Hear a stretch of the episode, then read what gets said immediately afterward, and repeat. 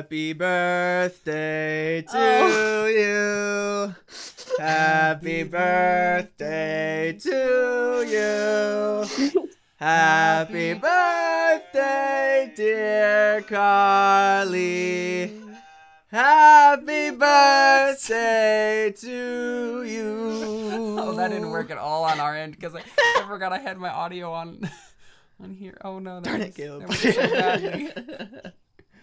I also would definitely wasn't prepared, and you totally should have let me know because oh no, of course I not. could have sang to you. Yeah, I well, don't know why you didn't. Carly know. was listening the whole time when we were preparing. I couldn't You like. could have texted me, Connor. I could have done that. That would have been smart. This is the Christian artist. Honoring Christ through creativity. My name is Caleb. My name is Connor. And I'm Carly. For some reason, we are lagging crazily on Zoom for some reason. That's great. And I'm gonna run some troubleshooting. Connor, what are we talking about today? Today we're going to be talking about social media. Um, I was looking up some fun facts to kind of uh, introduce us to this idea. Not only is it good information, it's fun. It's okay. Um, for context, as of April 2018, total worldwide population is 7.6 billion. The Okay. internet has 4.2 billion users. There are 3.03 billion active social media users. On average, people have 5.54 social media accounts. The average daily time spent on social media is 116 minutes a day. 91% of retail brands use two or more social media channels. 81% of small and medium businesses use some kind of social platform. Internet users have an average of 7.6 social media accounts. I'm not sure what the difference between a person and an internet user is, but that was kind of funny. Um, so uh, social maybe, media maybe users. person is like an actual real life person, and user is like a profile, which could be a multiple, uh, like a like the same person. Sure, we'll go with that. I think we're overthinking this. Um, uh, there's a little bit of facts that are a little confusing to me, but it says that works out a, a new social media user every 15 seconds. Oof. Okay. Pretty Wow. crazy. Yeah. Um, yeah, and uh, user numbers, Facebook wins with 2.02 billion users. All right. That's insane. That's pretty insane. Yeah. So, social media is a big part of our culture. It's a big part of the world. Um, it keeps people connected. Um, you can meet people that you otherwise would never meet. You can share information that you would otherwise never be able to share with a certain person. But at the same time, you have a lot of different people who are um, envying one another, um, using social media for uh, greed and personal gain. Um, and it, it, a lot of uh, self-image and uh, self-worth goes into social media um, with what you post and uh, uh, you know how many likes you get and you know how you're affecting other people um, and we just thought it would be interesting to kind of address that idea especially because we are a podcast we're technically It's a true. part of that internet um, We're on the internet. Fad? Right. Now. so, um, to kind of address what social media's effect is and how, as Christians and especially as Christian artists, should use social media. Mm. Um, I remember uh, Katie Gregoire um, talking about Yeah. social media before and pretty much just saying, Right. like, us as Christians should be using it to glorify God. Mhm, And when you're just saying weird, random, stupid cliche things on Facebook as a Christian, like, uh, you know, just just kind of sharing and liking whatever ever you know somebody says Christian in the post or whatever, Mm. um, or just oh this person's a Christian, I'll just like and share whatever they post. I'm sure it's great. not being Um, discerning. not being discerning, and um, I mean then again, just being dishonest with who you really are, and also just dishonest with the Word of God by trying to get the approval of man right. um, which are all things that we should be aware of. mm-hmm. Sure. Makes sense. Oh, does anybody else have anything to Where say? do we want to start? I mean, pick one of those things. Uh, what What do you guys think? That's a lot of things. Oh, all right. What was the first thing that you said? I don't know. Um, I think it was just discerning. right. Okay. So how can we be discerning on social media? How can we not just go along with regu- the, the rest of internet culture and just kind of like go with the flow and rather be like intentional and like specific with the way we're using social media? I guess those are two different concepts. Um, Being discerning and being intentional are two different concepts. yeah. but- So let's start with let's start with discerning. Let's start with um. Actually, why don't we start the other way around, just so that, for sake of not being hypocritical, start with what you post, and then start with what other people post. Mhm. Um. So for what you post, I would say something uh, that James White said recently, um, or maybe not recently, and you just posted on Twitter recently, um, that as Christians we don't have the uh, the freedom to be. Uh, what was it? We don't have I'll the freedom to be. It, yeah, I know what you're saying. It was it's semi recent. I was like listening to an an slightly older, like it was in my watch later list than I that I hadn't. We don't have time to be loose with our terminology. We don't have time to be unspecific with our terminology. Yeah. Um, we have to be very specific on the things that we say. Um, we have to be very, very, um, like uh, for instance, um, just talking about things like inviting Jesus into your heart, or um, my favorite is walking, walking in the Spirit, and then you know somebody would say you know you could you could tell somebody to walk in the spirit or to to do this or do that um, but until you explain to them how they can do that you're not really being helpful. You're just sounding um, christian. Hmm or even just the idea of just just saying christianese words that can be confused um, with other things in our culture um, saying saying things like there is victory in jesus and stuff like that forgot I found it. um, Um, the, this specific quote is: "We Mm. do not have the luxury for imprecise language when speaking about Christian truth to people who are going to misinterpret it and twist it. That is Mhm. not the apostolic example." yeah and just saying that like the uh the apostles like in the bible like peter and and um paul and the disciples and stuff like that like the way that they preached was very specific and especially paul he was Mhm. very very good with his words and um very i mean they were ju- they were all very specific and each term had its own meaning and each term had its own uh purpose and if we're if we're very general with our speech and we're not trying to be specific and um, we're not trying to be careful not to have somebody else read it and misinterpret it or be led astray by that thinking or and, and specifically i think the idea of like there's victory in jesus and stuff like that that you can just say that and we could know what you mean but unless you explain it hmm um you could definitely be leading people astray into into believing something that like a prosperity gospel preacher uh, teaches um and by by saying things that the prosperity gospel preachers um say in a way you're all, all you're saying is what they said. So i'm saying there is victory in jesus over blah blah blah blah blah.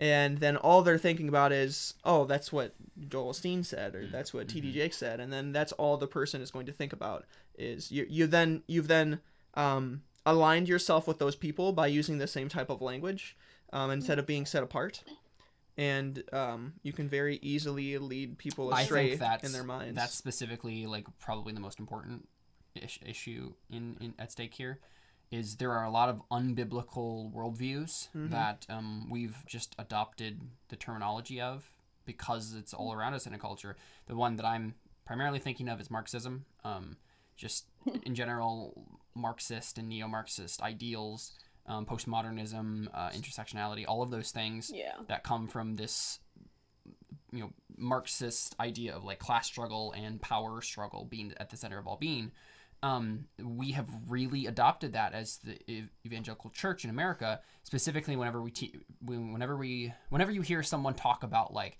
um, empowering people or um, like Mhm. people with privilege people who are oppressed Mhm. um, those words have ceased their original meanings because they are mm-hmm. now intricately linked with Marxism and the ideas that stem from Marxism.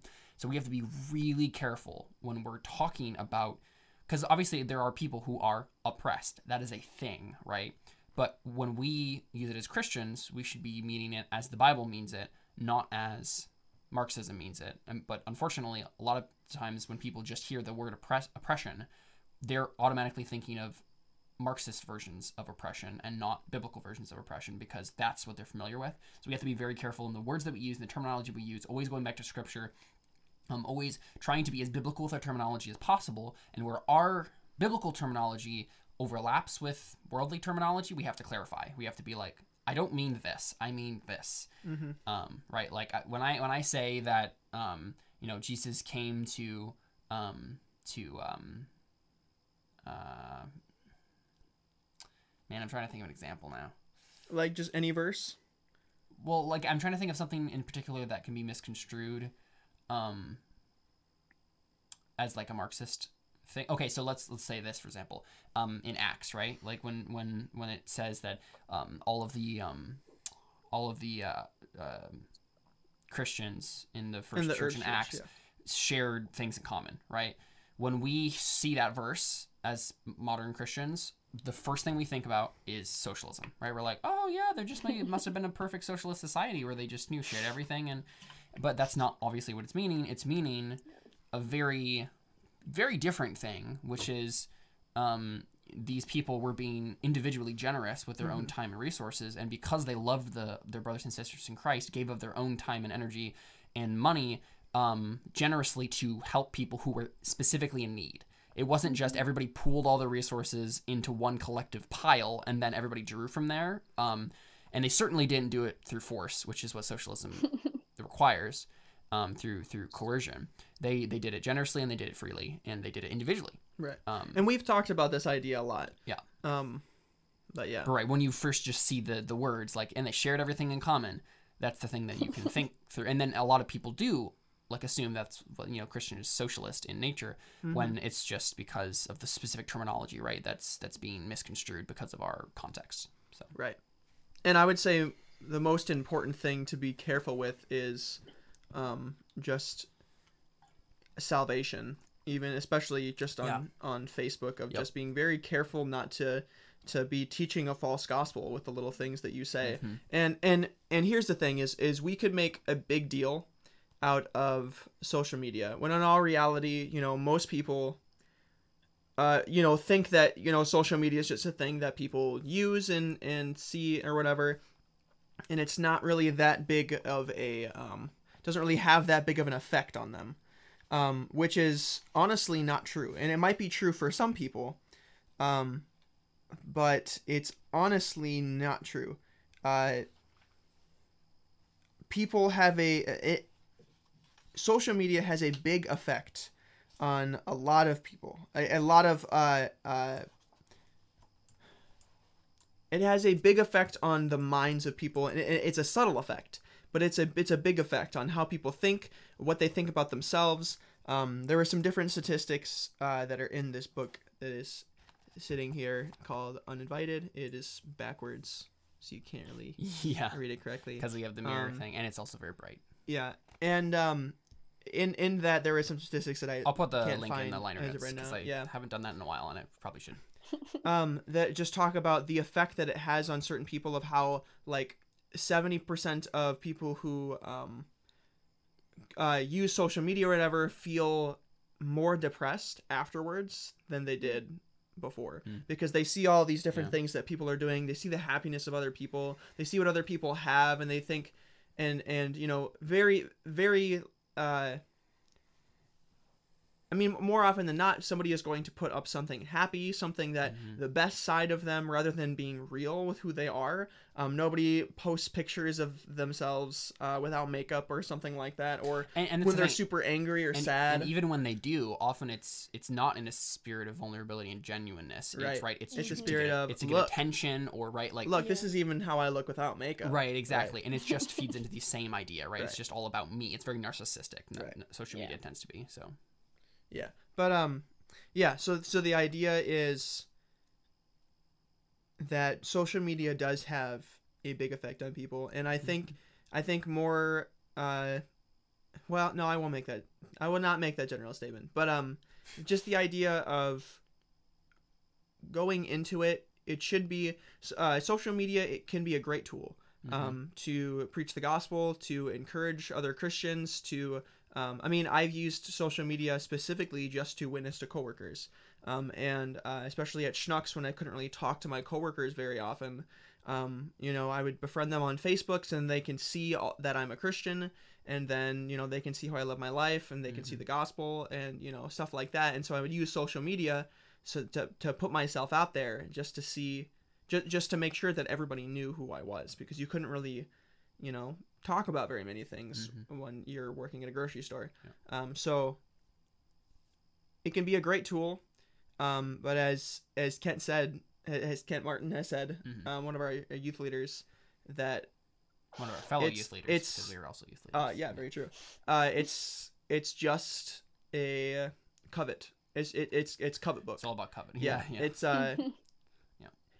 It, it just makes you envy other people. Mhm. Uh, you see the things that you don't have, and then you start thinking about you know those things you don't have. You start thinking about how happy other people are, and oh, I must not have it all together then. Yeah. And it's it's subtle and it's unrealistic, um, but that's the effect that our emotions can have on us if they're not based in truth. Yeah. Um. So yeah. So with that being said, so anybody else have anything to say Carl's, you got any on thoughts? discernment? Uh, not specifically at the moment. Uh, then I- then I think we were gonna go to just the other side of it then, and what other people uh, say, which is probably a good segue from from that then of just envying other people, um, uh, discerning of other what other people say. Um, that okay, yeah, we should talk about that then. Right. Okay. Carl's, do you have any thoughts on that? You, just haven't talked, much, yet, so I just want to give you a chance to say something. If you have thoughts. So, I don't know. okay, what do you think about it? Not currently. Yeah. Um, so in terms of like other people and what they post on social media, I think one thing maybe to to be, I mean, obviously the things we've already said still still uh, apply here, right? Like if you see people use terminology that might be unclear, ask them for clarification, right? Make sure that you're understanding what they're saying. Don't don't automatically assume one way or the other. Um, if they're meeting it in this particular way because oftentimes right people will either um, and, and i mean this in two different senses i mean one in the one sense to make sure that you don't misconstrue their position and like offend them unnecessarily by like pr- pr- like um, claiming that they believe something that they don't but also um, if they are being a proponent of you know an unbiblical ideology and they don't know that right? Like they're unwittingly just following a narrative that isn't in scripture that's you know an opportunity. Obviously in in and we're talking about other christians in this context but like you know that's not me an opportunity to lovingly come alongside them and point them back to scripture and be like hey you know what? What do you mean by that? Could you let me know? And then if they they they mean the thing that the world means by that you can gently point them back to what scripture says about that topic and and help them to have a, a more biblical um, ideology in that area and again this is all in in like scripture says you know in a spirit of gentleness and respect and with anything on social media, I think that's one of the most important things to take away from any talk about social media is, um, and Connor, like your face is obscured by the microphone. Oh, I'm that, sorry. So, like, hold the book over here so you can, so it doesn't seem like you're just like in the corner. I'm hiding. Yeah. Tee I'm hiding. Um, it's important to remember that any interaction we have on social media is like the, all the same rules apply when if you were talking to them in person, right? Like you don't you don't get to be a jerk just because you're bet- Yeah. there are screens between you and the other person. Mm-hmm. Um, you the same And- rules of general love and, and equity still apply in any Right. social situation. And from just from personal experience, like social media is a place to have conversation, um, e- especially about these kinds of Mm-hmm. you things have with really people. easy Yes. conversations. It's a, it's a really good way to get conversations started about yeah, things. with especially with people that you don't see very often. Mhm, Then yeah. you can have these kinds of conversations, and that's good. That's that's fine. Social media is allows that opportunity. Um, but if you have the opportunity to talk with someone in person, I suggest doing that instead. specifically if you yeah if, you if there's like a an actual like issue that you guys need to work out Yes. don't use social media to do that like if it if it if you guys are just having a conversation like a friendly conversation about a theological topic or about you know anything in general um and it's you know that can be a time and it like social media brings up that topic Mhm. right where it hadn't come up before, then you know it's totally fine. But if if it's obvious that there's like some sort of underlying tension between you two, probably don't want to hash that out over social media. Just go to them, like Matthew says, go to them one on one and figure it out, right? Like, um, be Yeah. be bold enough to go up to them and talk to them in person and figure that out, rather than like, because I've I've had some conversations with people that I disagree with, um, who I I mean I was friends with personally, and we had like a public argument on Facebook and Mhm. or Twitter or whatever, right? Like, and that's not the place to do that because not only are you like there there's social cues that are lost, there's you know verbal and um, nonverbal cues that are lo- lost because of tone, the absence of tone and the absence of like facial expression when you're over social media, Mhm. but also you're publicly proclaiming a disagreement between a brother or sister in Christ who that might not be very loving or gentle depending on how you go about it right? Like obviously th- things can be heated and because of there there can be misunderstandings sometimes there can be legit like um like uh, tensions that rise and social media is not the place to have that happen because we are commanded in scripture to go to a brother one-on-one and and talk to them about either like a sin situation or like a, a disagreement and not to take it before the public um but unless it gets to the point right where like um they're unrepentant in that thing or whatever right like there's obviously situations where that is a thing but Mhm. um, our first call is to do that. Um, but I'm trying to think of the the other thing I was gonna say. Um,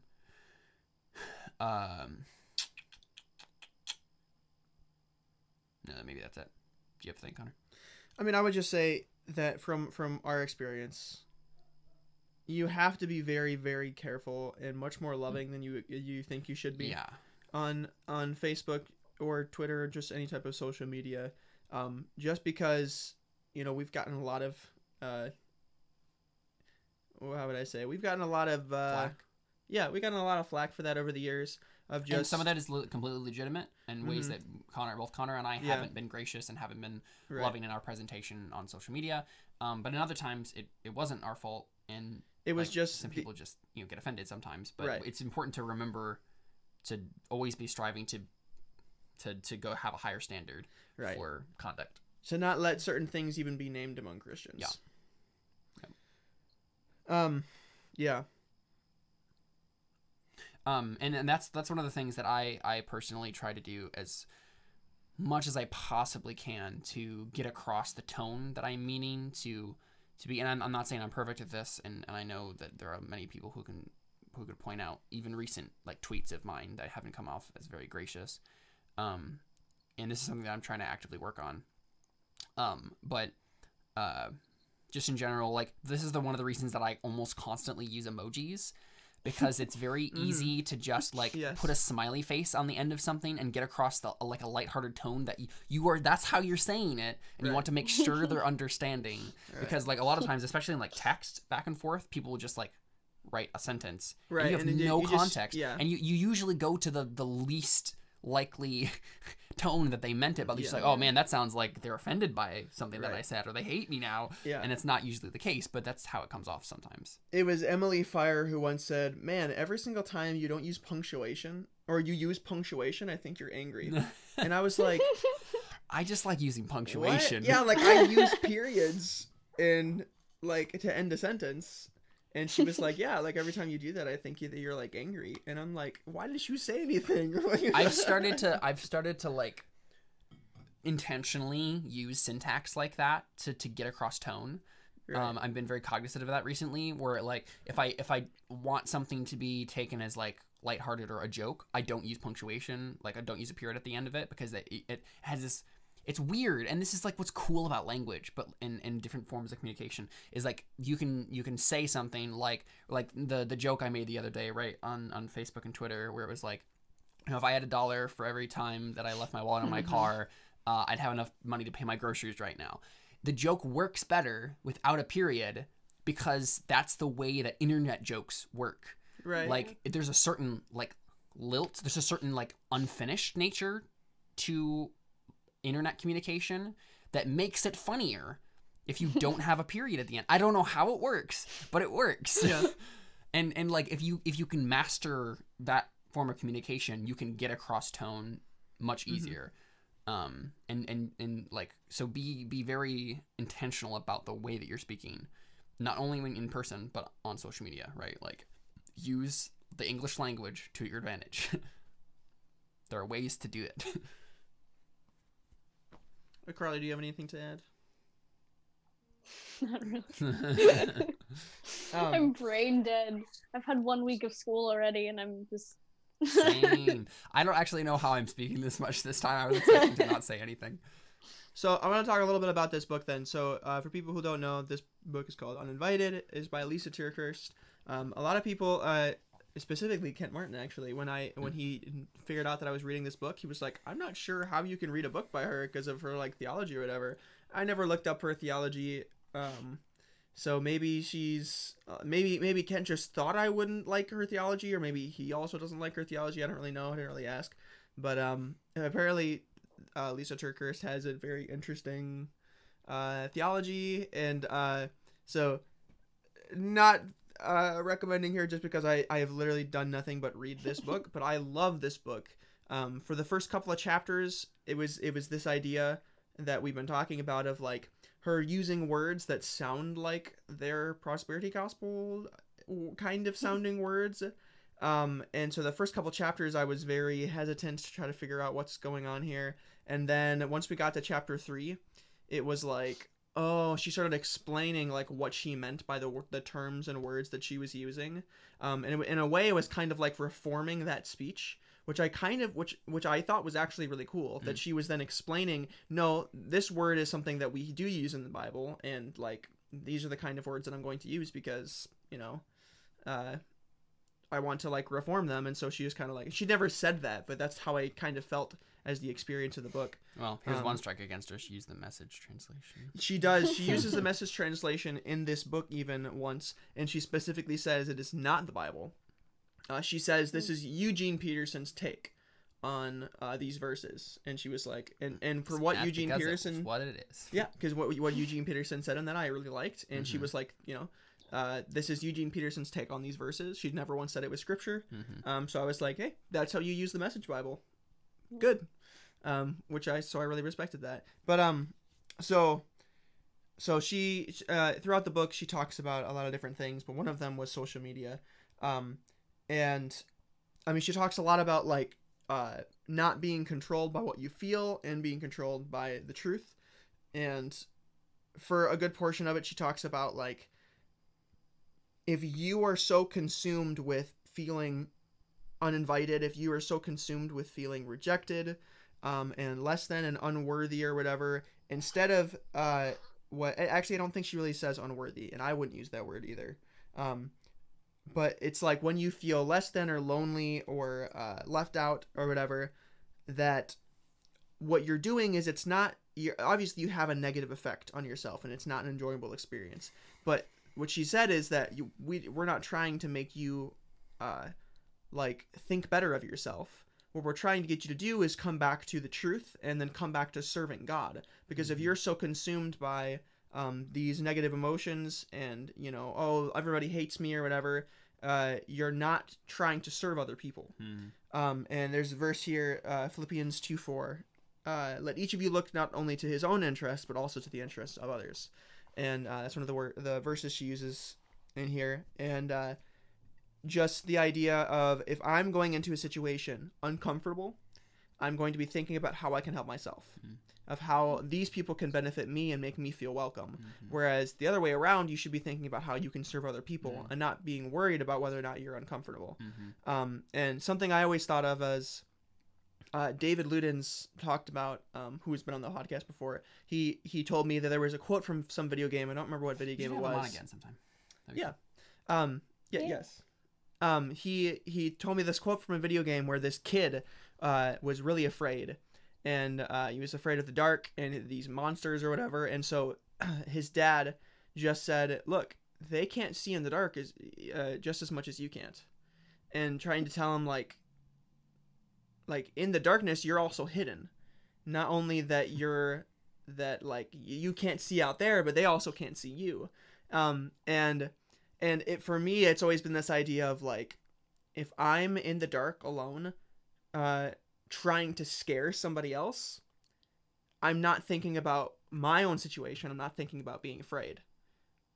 If I'm, you know what I mean? Like, I, if Ah, I'm, right, I you're not saying, thinking about the fact that I'm alone in the darkness right now. All I'm thinking about is, oh, this will be really creepy for the person I'm about to scare.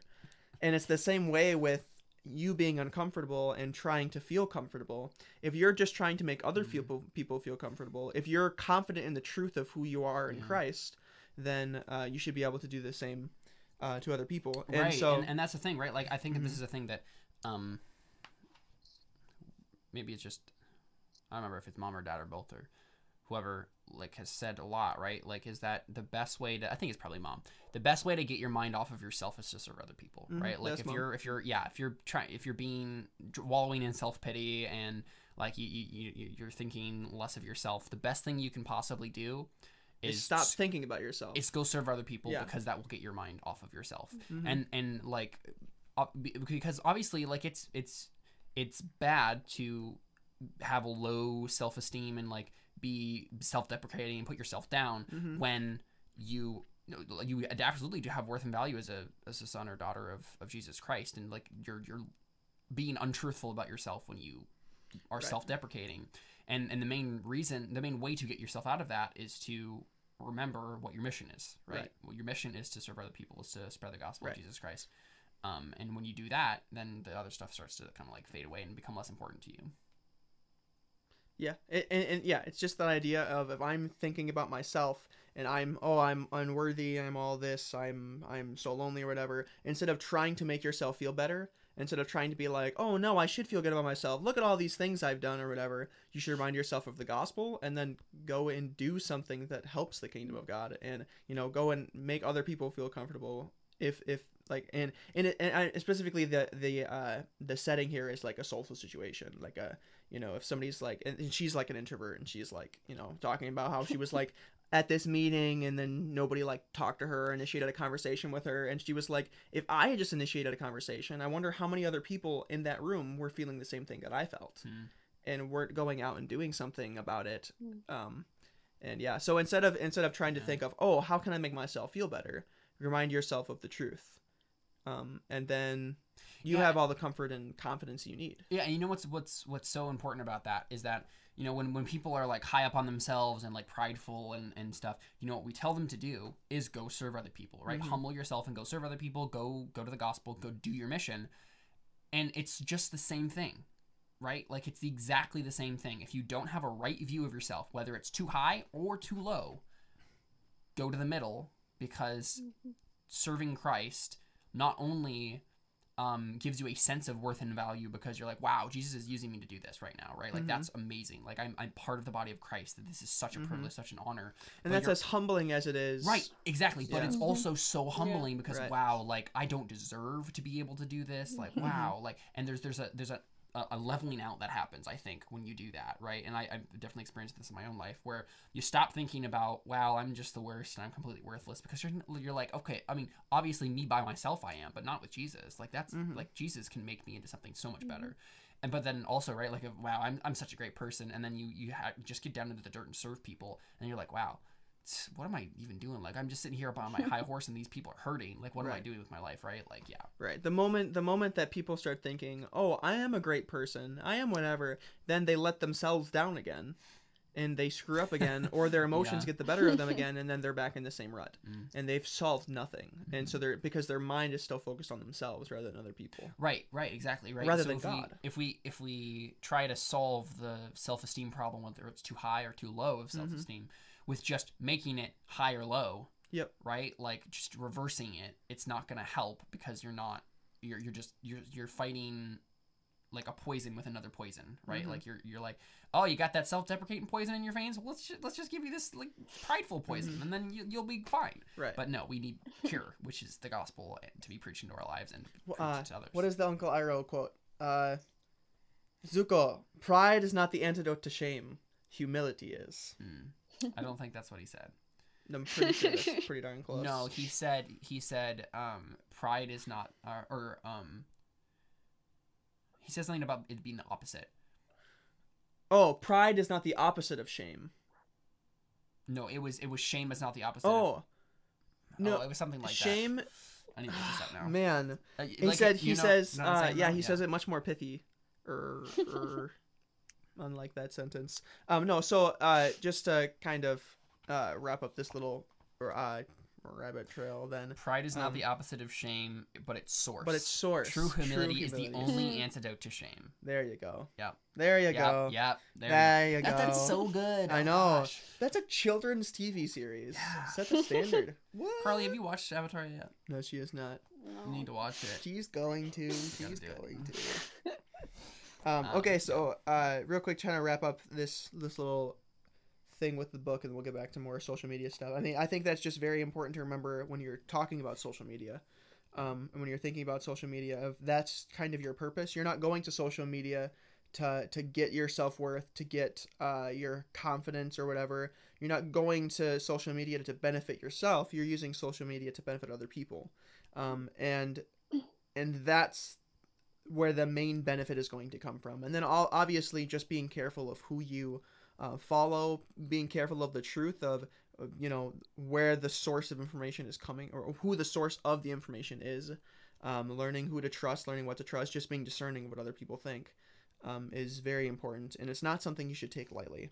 Um, but to just kind of close up this idea of the book, I kind of wanted to read this this section because it's really good. And this honestly, this book uh, it's it's written by a woman specifically for Christian women, and I feel like I have benefited from this book just just insanely. Um, which is which was slightly concerning at first, but in all reality, just uh, the idea of self worth and self confidence and uh, self deprecation.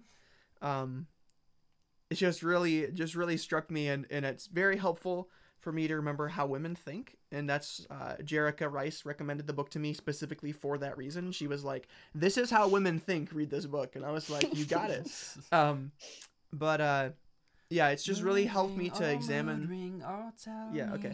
You're gonna get us flagged. Yes. Um, so just Nope, the idea of. What? That's what I'm saying. this book will get us flagged No, I'm saying like the mood ring. The mood ring is the key to unlock this mystery of girls and their emotions. oh sure okay But no, this book is. That's what I'm saying. oh i see no i'm saying we're gonna you're gonna get us flagged that's what i said Well, Yeah. Anyway, uh, so here we go. Uh, uh, sorry. Um, so this this book just had a very profound impact on how I think about things, and um, it, yeah, it was very it was very helpful for me to just remember, um, that emotions like like that like like feeling left out or whatever are really that there is a solution besides just not being hurt. I think it was the main thing of if I just decide that I'm not going to be hurt by something, then it makes me feel better rather than I needed to deal with the pain and then come to a conclusion Yeah. besides that. And so that really helped me. So I Mhm. would recommend this book if you're in the same boat as I am. Um, but also I don't I don't fully agree with all of her theology in the book even. There were a couple of minor things that I was like, "Eh, I disagree with that." So just just for my own conscience, I would put that out there. mhm. Um, but every time she came to a conclusion, I agreed with the conclusion. There were a couple times, uh, literally just two that I can think of, where I disagreed with how she came to that conclusion, but I had another verse that was already in my head of, oh, yeah, no. So we both agree on the conclusion. You just got here by using this, I got here by using this, and so we're fine. but yeah, so just for my own conscience sake. But here we go. So this is uh, just a, a section of here talking about social media. Sure. We are to process life by looking up to the Lord and into His word for wisdom. James 3 14 to 15 says, If you have bitter jealousy and selfish ambition in your hearts, do not boast and be false to the truth. This is not the wisdom that comes down from above, but is earthly, unspiritual, demonic. What steals your heart away from God's wisdom? Um, might I take a tiny stab at what I think might have stolen at least a small part of you in the last hour? Social media. Wait, don't you put the book down thinking I'm slamming social media. There are definitely good things happening there. But if it's stealing your heart away from God's wisdom, it's filling you with something else. This is something I know all too well. It's easy to scroll and surf through postings where people upload the beautiful, successful, shiny sides of life and quickly get a jilted notion that maybe we're not quite keeping up. We feel small, unnoticed, and incapable. One day I realized I had to stop looking at things spotlighting others' successes. um, until I had a better way of processing them, until I could look at others and genuinely celebrate their lives without feeling anything but joy for them. I had to starve my scarcity thinking. Um, and she goes on to talk about the difference between like scarcity and abundant thinking, which which was like uh like why are you using that kind of terminology? And then she would explain it, um, and then it was like ah you're trying to reform the the, the words, and I, I enjoyed it. Um, but the the i- the idea of uh, this is the next line uh, farther down. I knew I was finally getting somewhere when I could authentically say her success does not threaten mine. Hmm. And I thought that was really cool, especially in- involving social media. Yeah. That somebody else's success, I should feel joy for them. To rejoice with those who uh, uh, rejoice and mourn with those who mourn. Honestly, that goes right back into the whole thing we were talking about with ne- the neo-Marxism sort of stuff because like, Here we go. no, because No, this I'm is kidding. but I'm this kidding. is this is why our social media is like this hmm is because we have been conditioned in our culture to think in terms of power struggle, to think in terms of Yeah. privilege or privilege and oppressor. If this person has this, I should as well. Right, exactly. That we are, are owed things that Yep. we we because this person has them that we should also have them. That's just envy. That's Mhm. covetousness, and it's wrong. Yeah. and that's what neo that's what Marxism is fundamentally about, and that's why we should completely and utterly reject it and all of the ideas that stem from it because it's wrong. It comes from sin. Um, now, does consumerism and materialism also yes stem from sin? Yes, definitely for sure, right? Um, but the you know the the the point is that um, when when we have this mindset when we're when we're culturally conditioned with this mindset because of the way that um, Marxism has influenced America, um, especially Western culture in general, is we we think in terms of oh wow because this person has this thing, I need to be like it's like okay wow you're so privileged. Or like you're like oh wow they got into an ivy league school. Ob- obvious be because it's they're they're white and they're rich and whatever right? Instead of being like wow that's amazing especially when we're talking about brothers and sisters in christ. Like wow there's no excuse to like look at another brothers and sisters in christ success even if it is because they're rich. Like i don't i don't care right? Like you need to rejoice with those who rejoice and Mhm. mourn with those who mourn Yeah, you can Right. you can factor in the fact that oh they're rich, they might not be saved. No, I'm just kidding. Well, I mean, obviously, there like there's the fact that you know people who are greedy, and, and that, that's a problem, right? Right. But like, it's the love of money is the root of all evil. not money itself. Not money itself, but Yeah. the love of money. mm-hmm. And and but but it's the idea, right? That like you as soon as like someone says like wow you know i was given given this opportunity to go to go to europe for this amount of time and then someone like writes is like wow yeah i'm I, i'm flat broke and i i'll never get to do that. Wow you're so lucky like and then it's just all this envy game right? Mhm. and that goes right back to like yeah because you're rich and because you had opportunities that i didn't have because of your background then like Life it's not fair it's not yeah. fair And if, if And- another brother and sister in Christ gets to enjoy that, I mean, that's everything is in the will of God. they should have given that money to the poor right they shouldn't have gone on that expensive Uh, vacation they should have yeah. just given the money to the poor Mhm. right right judas Right. Uh, that's what judas said yep. and you know what jesus said you will always have the poor you will not have me hmm all the time Yeah, I mean, do good to ever to, to everyone, especially those of the household of faith. hmm and and also you know take care of your family Yep. and Yeah. there's yeah. a bunch if of your family- considerations. yeah. Yeah. Yeah. So uh yeah, well. Snap. Anyway, I just No, I mean it's it's a it's something to bring up, but um Yeah, I mean just I, for for me it's uh I've I've definitely struggled with jealousy before of like somebody's time of thinking, "Oh, this person gets to hang out with this person a lot." And it's like, "Why don't they mm-hmm. think about me?" And it's like, you know, just Yeah. having a problem with somebody else being able to spend time with that person. And in, and in my head, I'd always tell myself, I was like, okay, truth of the matter is, I love that these two people are like the closest of friends, and they're they're like some of my closest friends as well. And like, um, them getting to spend time together. them getting to spend together, yeah, spend time together is is awesome. Um, and it's not like they hate me; they they they think well of me, and they like they they enjoy my presence.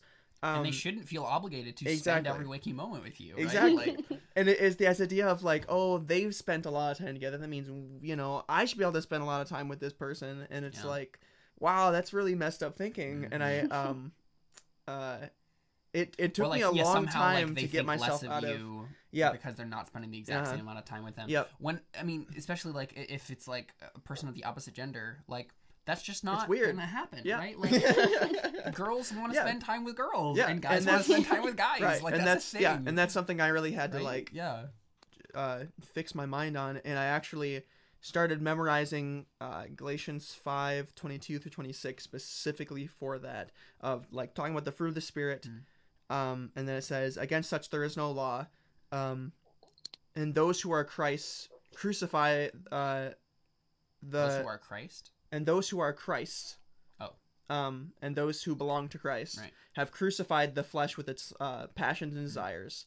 Um, if we, belo- uh, I think it says, if if we walk, if if we live in the Spirit, we we also should uh, walk in the Spirit. And then it says, let us not become conceited, provoking one another or envying one another. Mhm. And I memorized that, and every single time I would start feeling left out or whatever, I just remind myself of that because I always was thinking I was like, you know, whenever Jesus is tempted, he just, you know, spotted out some some scripture, and I was like, it's a pretty good example. Maybe I should follow that. Yeah. Um, and then I just and then I'm I've just been fine ever since. Hmm. So just the idea of, you know, I because I because I knew the truth of it. I knew that I shouldn't feel like this, but I still felt like it, and so I was just like, you know what? That's when you just memorize scripture. hmm There you go. Yeah. Carl's, you got any thoughts? Fresh out. Well, you know, I appreciate the laugh track you're providing. That's very true. um, is there any is there anything any part of social media that that has bothered you in the past, or that you would you would feel like you have some something you wisdom struggled on? with. Yeah, something that you could have insight on. um. Obviously, for you, social media is like one of the best things because you met us through it. right? Yeah. Exactly. Um. And with all your Yeah. art, you know, you can get your art out there. Mhm. Oh yeah, I forgot about that. Right. Yeah, art is the 'cause I thing that we used to- this podcast. yeah um i used to like be really into uh my art account on instagram which i still post on sometimes when i actually do art which hasn't been super often but um I mean, hey, it's been often enough. that's true um and like i'm trying to use words right now and it's not working I can All right. tell. Um, Well, I while you you're are thinking of words, words. I'll make a quick joke. It's like you're. It's like the picture of your head is like creeping over your head. It's like you're staring at yourself. Notice that? It's like oh like look look at that. You see the picture of yourself is like kind of like your eyes are just creeping over your head. That was funny. Okay. Yeah. All right. Sorry. um when i was very involved in using that instagram account and like posting my art constantly on there it was very competitive but it was competitive in a sense that like i didn't really feel how competitive it was but Mhm. everyone else did because there were several like people that i had met on instagram like other artists that had art accounts and stuff Yeah. and I had friends that had art accounts and um it I had a friend at one point like cuz I would just whenever someone whenever an art account would follow me I would just follow them back because I'm like well they're an art account and I like seeing art so I'm going to follow them and that friend just assumed that like oh you're following them because you just want more people to follow you and I'm like Mhm. no and so there's a very like just assumed like competition Mm. in a lot of social media, which is really weird. Yeah. Because I'd say it's Instagram like especially. Yeah. totally not meant that way. Yeah. hmm Which like for especially this is a little more like current and relevant, like with just Hashtag having an relevant. Instagram feed that looks nice. Like honestly, for me, I just like the way it looks, like to the eye. Yeah. I'm not like trying to get likes. I literally have never once in my life cared about how many likes are on a picture.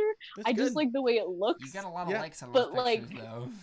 I do. Okay, I literally never check. So, um, like yeah i mean that's the best way I to go about doing things uh, from like an artist point of view with social media is you're not trying to get this thing you're not trying to gain these things you're trying to give yeah, yeah. I mean, I just look at it and I think I like the way that looks. So maybe someone else Yeah. will like the way it looks. Yeah. So Yeah, i think of uh, i think of Shai Linne and his songs of uh um like three thousand people listen to him. or whatever 7000 it was Yeah. the uh yo 7000 where y'all at no he goes on and he's like um Oh, uh, seven thousand Jehovah's Witnesses. no he, he says uh he says i know you're out there i still get the emails against the church of christ the gates of hell will never prevail um, it's founded on the rock and the gospel never stops so we drop on the topic whether second. it's popular or How not did he? How did he say that? The thing about the Church of Christ and the gates um against the Church of Christ. against the church of christ the gates of hell will never prevail It's a weird way of phrasing that. against the church of christ the gates of hell will never prevail See, that's that's that's amil thinking right there. all right Gib. No, okay. all right No, all right No, no, no. So the, the the verse reads, um, uh, the gates of hell will not like the church cannot or, oh crap, what is it? um, wait, wait, this is important, guys. Hashtag that post mill. Um, uh, come on, gates of hell. You know what's heavier than this will not rain? prevail. Christ reign. Oh, hit him with that post Oh post my gosh. I forgot about that. Uh, here, and I tell you, and I tell you, you are Peter, and on this rock I will build my church, and the gates of hell shall not prevail against it. Do you see the difference? So he's pointing out the fact that it's the it's hell going after the church, right? Against the Church of Christ, the gates of hell will never prevail. You realize that he has to do that for the rhyming scheme, though, right? I no, don't but think he's no, no, no. But that's like to- legitimately how people think about this verse, and it's it's faulty because they're they're picturing hell going after the church. and church is going after. Church now. is going after hell. That's what it is. and that's why he says the gates of hell, because we are marching up to the gates of hell and breaking them down.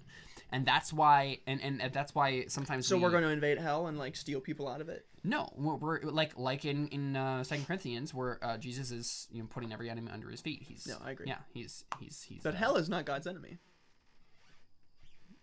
well, the gates of hell, as in the the powers of darkness, right? That's Right. that's the the sim- symbolism there. Right. Is that the symbolism there? Yeah. Alright. And the gates of hell shall not prevail against it. What else is that? It could mean? just talking about the preservation of the saints.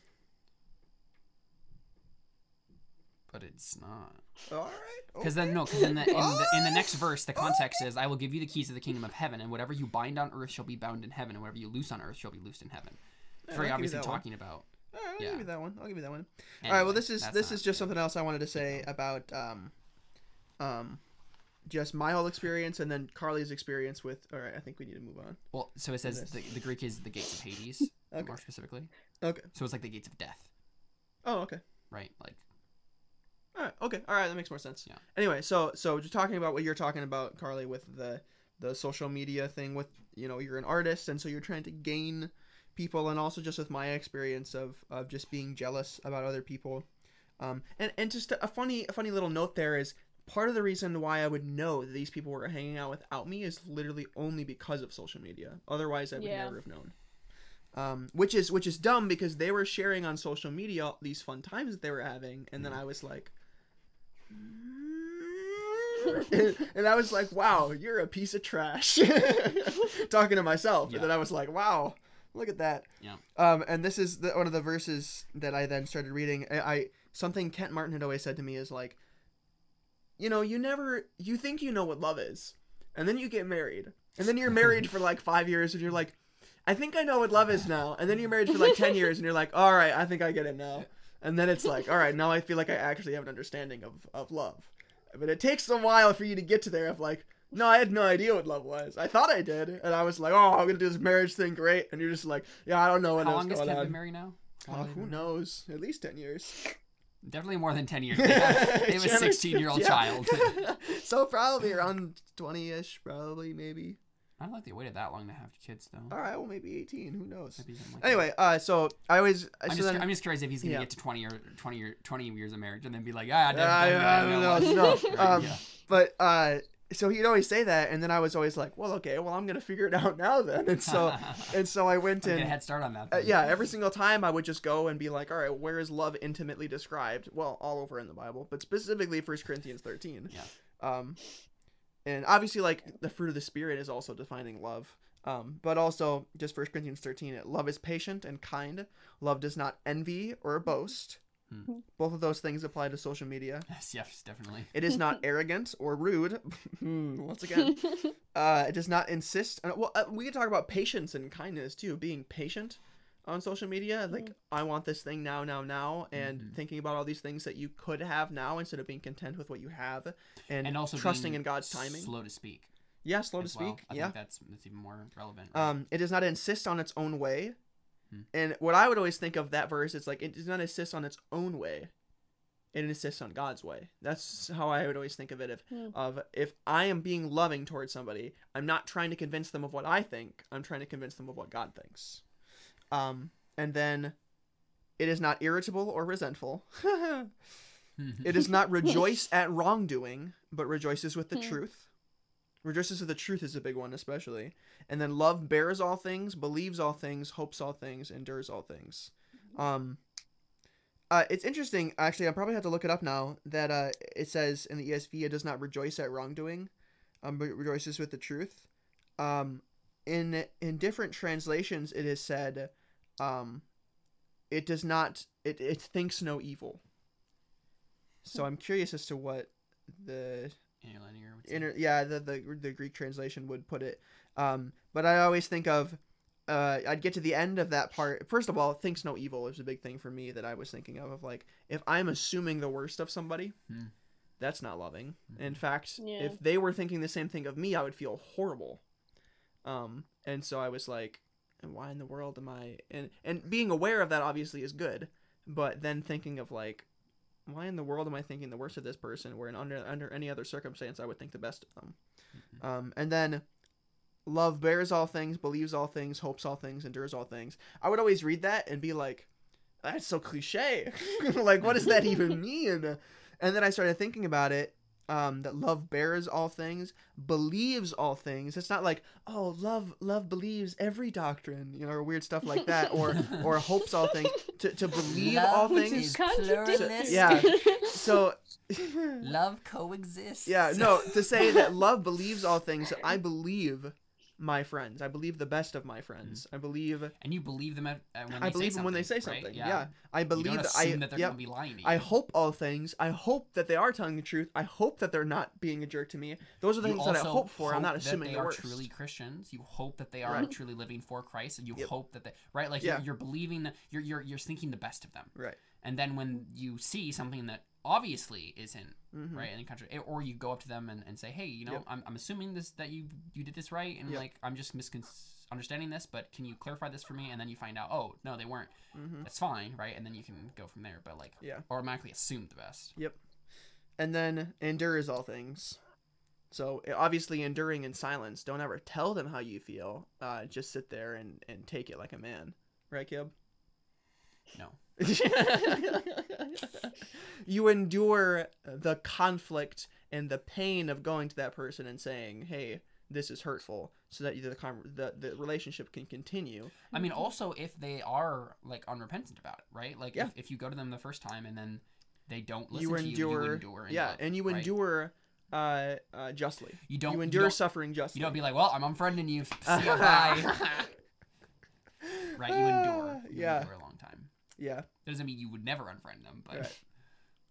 So yeah, and then and then I think obviously ends with like love never fails, and really for me I would just go to uh, uh, this it says love never ends, um, right, which I suppose would probably make more sense. Yeah. Um, but love never ends. because they mean fail as in like stop.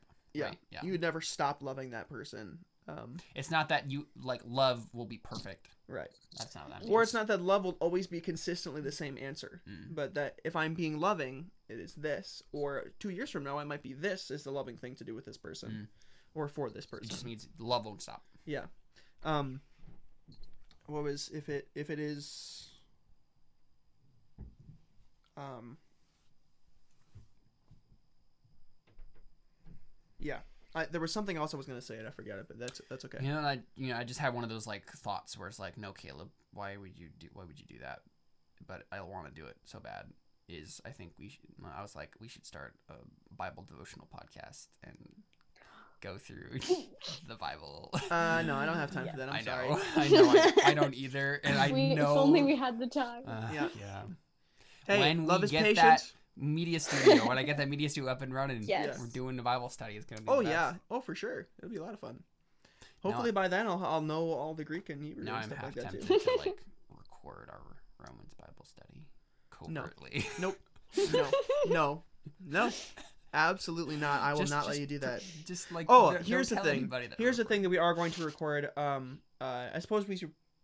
We'll, we'll leave that. For Oh the end. no, yeah, we We- should we- yeah, definitely record Yeah, we'll leave that the. for the end. We'll leave that for the yeah, end. So no, we'll, we'll keep. Yeah. Yep, okay. Anybody else have any thoughts on social media or anything? Well, so I was that? gonna, I was gonna kind of go back to what Carly was saying earlier, um, just to you know, kind of tie this Tie back, back to this- art. to art, Yeah. you know, because we did, we haven't gotten into that a whole lot, Mhm. right? Carly was saying the idea of using social media as an artist, um, and that whole idea of competition, because I, I know that like I personally am really annoyed when like artists or um like um uh writers or whatever authors like will like follow me and then be like and then I'll like follow them back because it's like, oh, interesting, you're you write this book, that's kind of cool. And then they immediately like DM me and they say like, hey, buy my book, and then I don't Yeah. respond because I'm like, I don't, I don't know, like don't don't just do this to me. And then they just unfollow me and never talk to me again. Mhm. Don't do that. Right. don't be that person. it's Right. annoying. Yeah. Right.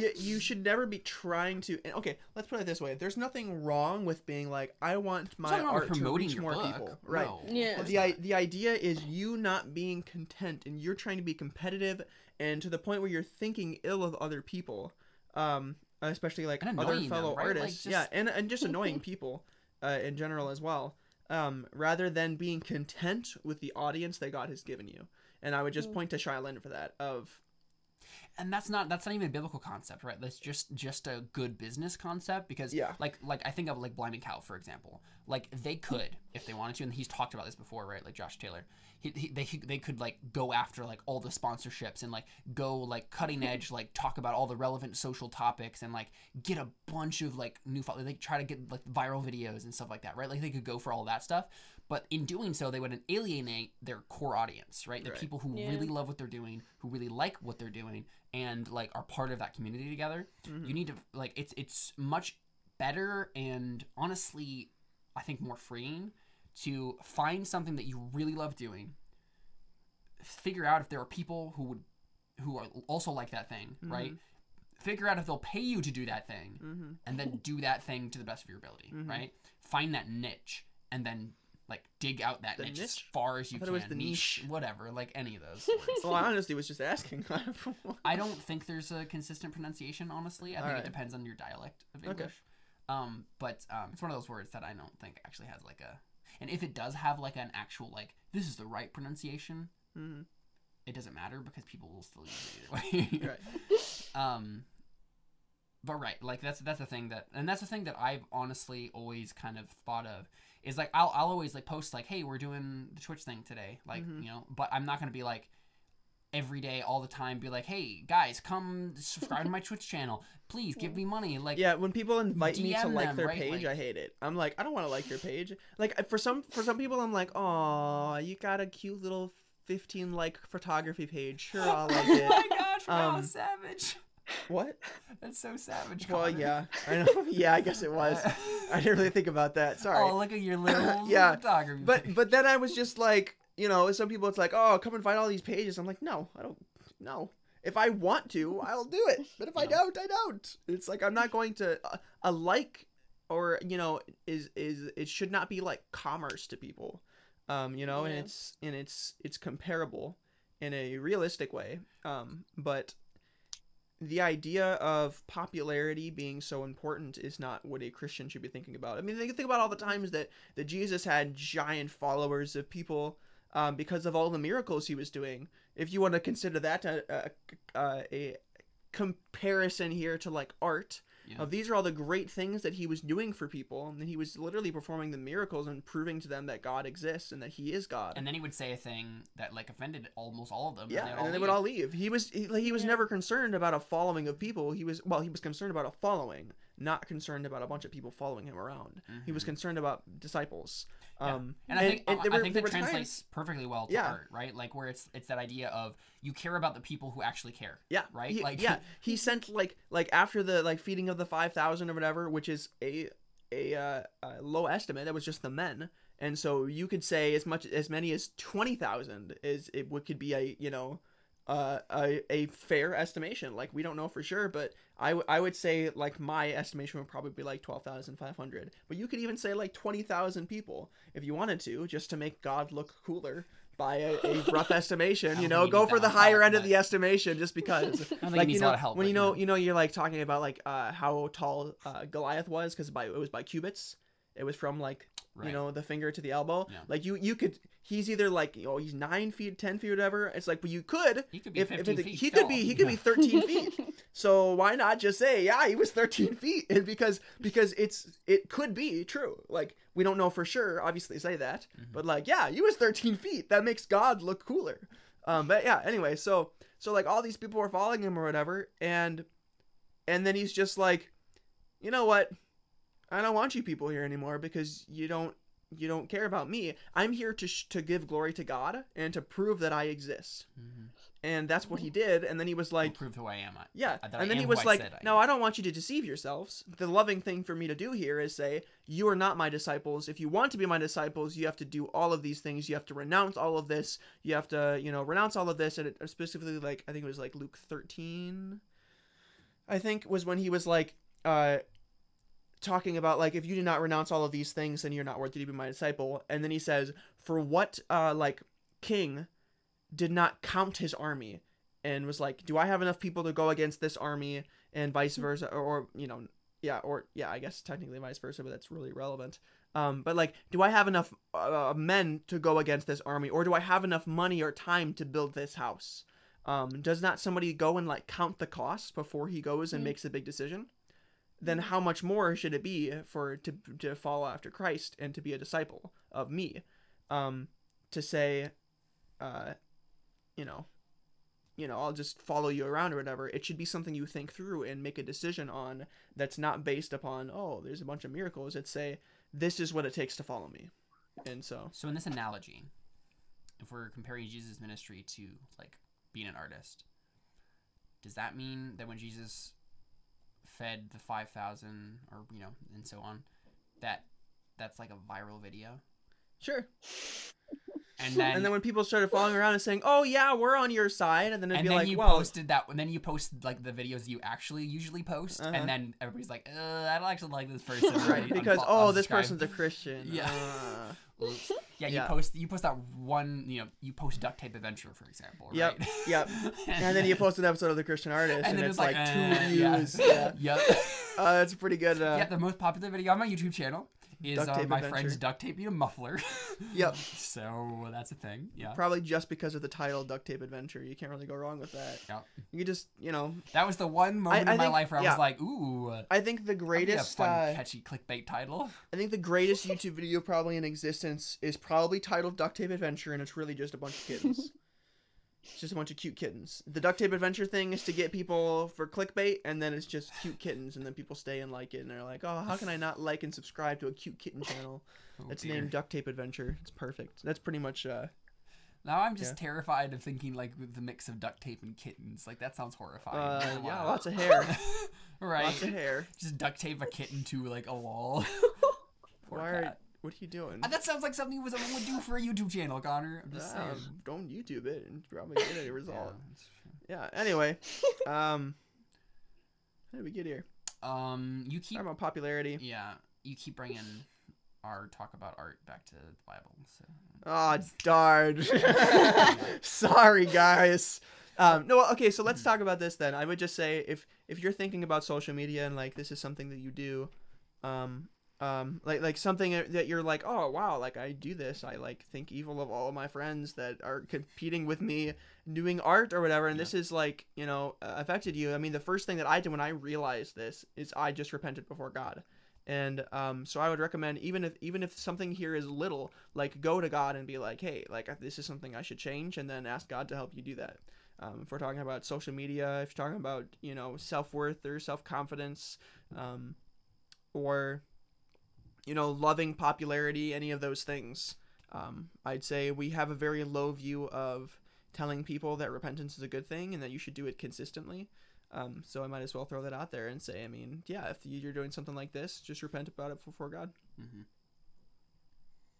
I don't think I would be a good post millennial or capitalist if I didn't also point out the the um, the like incredible awesomeness of the internet and social media just as a general like thing Mm-hmm. to be used for Christ, right? Yeah. Like honestly, it is one of the best evidences that I can think of like in terms of material like evidence, like looking at history of postmillennialism because like think about this. We can now reach people with the gospel a billion times more effectively than we could before Yeah. Mm-hmm. like y- when you think about the inc- the depth of biblical knowledge that has been spread on the internet Mhm. like when we did Elysian Road right and and uh we Dylan looked up the Bible Yeah. right and, and I, I had her find that like website with like Yeah. billions of books or whatever right like th- that's because I was I was extrapolating like like okay so if the Christians just kept I've doing this right Yeah. like th- they like that's what they do like you look at you look at uh, GaryNorth.com right like it's a, a post millennial guy who just everything that he ever writes and everything that all of his like all the other people in the post millennial community ever write and that they allow him to put up on this website he just puts up there for free so that people can read it. Because that is a way to just bless people with the gospel to get that out there to use the tools that we have available to us to evangelize to, to the best capacity. Not only to evangelize but also to train up in righteousness to to, to help point people to sound doctrine. Um, and um, we are sorely neglecting um, our, the tools in front of us if we don't use it Mhm.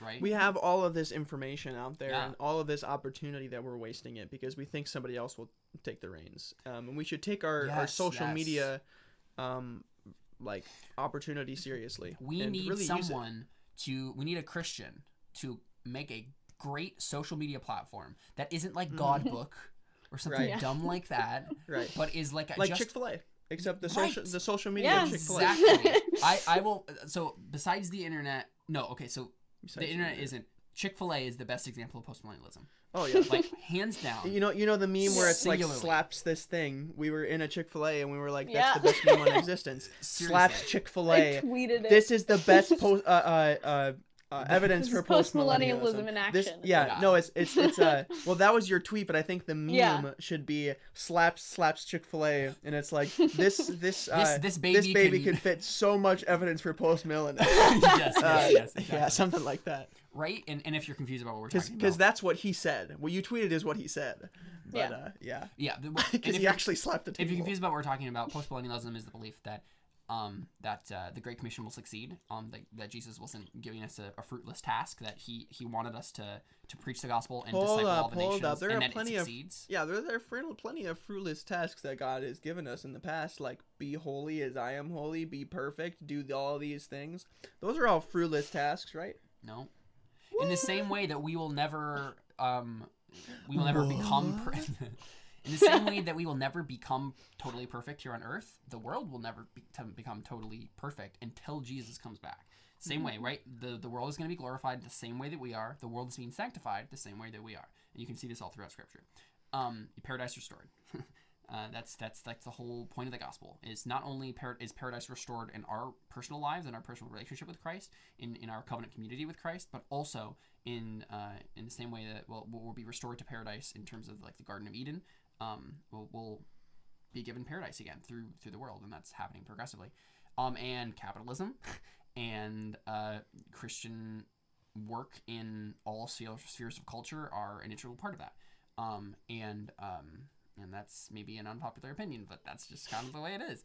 Um, and that's that's why I like always point to Chick Fil A. Like Chick Fil A, best evidence for that for God's continuing work in every sphere of culture because those are Christian people who just made the best dang restaurant that has ever existed. like like just hands down. Like they are so good at what they do. They are Mhm. so good at it. And they just keep getting better at it. Like they are just so good. And if we just took that same mindset into every single sphere, we would we would run the world. And I don't mean that in like a we would be be dictators because that's not what God has called us to do when He says to take dominion. He says to be influencers of culture. He says to redeem culture for Christ, to point everybody back at the only King that we have, which is Christ. Mhm. And Jesus is over everything, and so we should act like it. Um, and that means we need to take the reins of the internet, we need to take the reins of social media, and make it part of the kingdom of God. To to use that to to to reach people, to use that to to glorify God, and to not just use it to um, make you know GodTube and GodBook and all of these like Christian knockoffs of better social media platforms, but to make the best social media platform. Get everybody to come there, and then guess what? You have a captive audience, right? like, and you can saturate like the, in the same way that Facebook and Twitter are you know saturated, and they they use their platform to get across their views, right? That that there it's there's no um, neutral bias in, in any anything. There's no neutrality, and so like those those people are using their platform to promote a certain narrative, and they have Mhm. the right to do that because it's their platform. But that's it's our job as Christians to come along to to to come into culture and to redeem it, to make it better. And we do that by not by putting little crosses on everything, but by making it the best it can possibly be. By And putting then- little crosses on everything. No. Sorry. Yeah, I was actually about to say I was about to reference that and say I'm I'm definitely guilty of this in the mm-hmm. past and yeah, me too. and and people like I've seen people that I like I don't just assume that they have the same mindset as I am, but like I see it so much that I'm like this is probably just all the same thing. Mm-hmm. But we need to as Christians on social media not just assume that if we post a picture of our Bible or put a Bible verse as a caption that we're preaching the gospel because we're not. Mhm.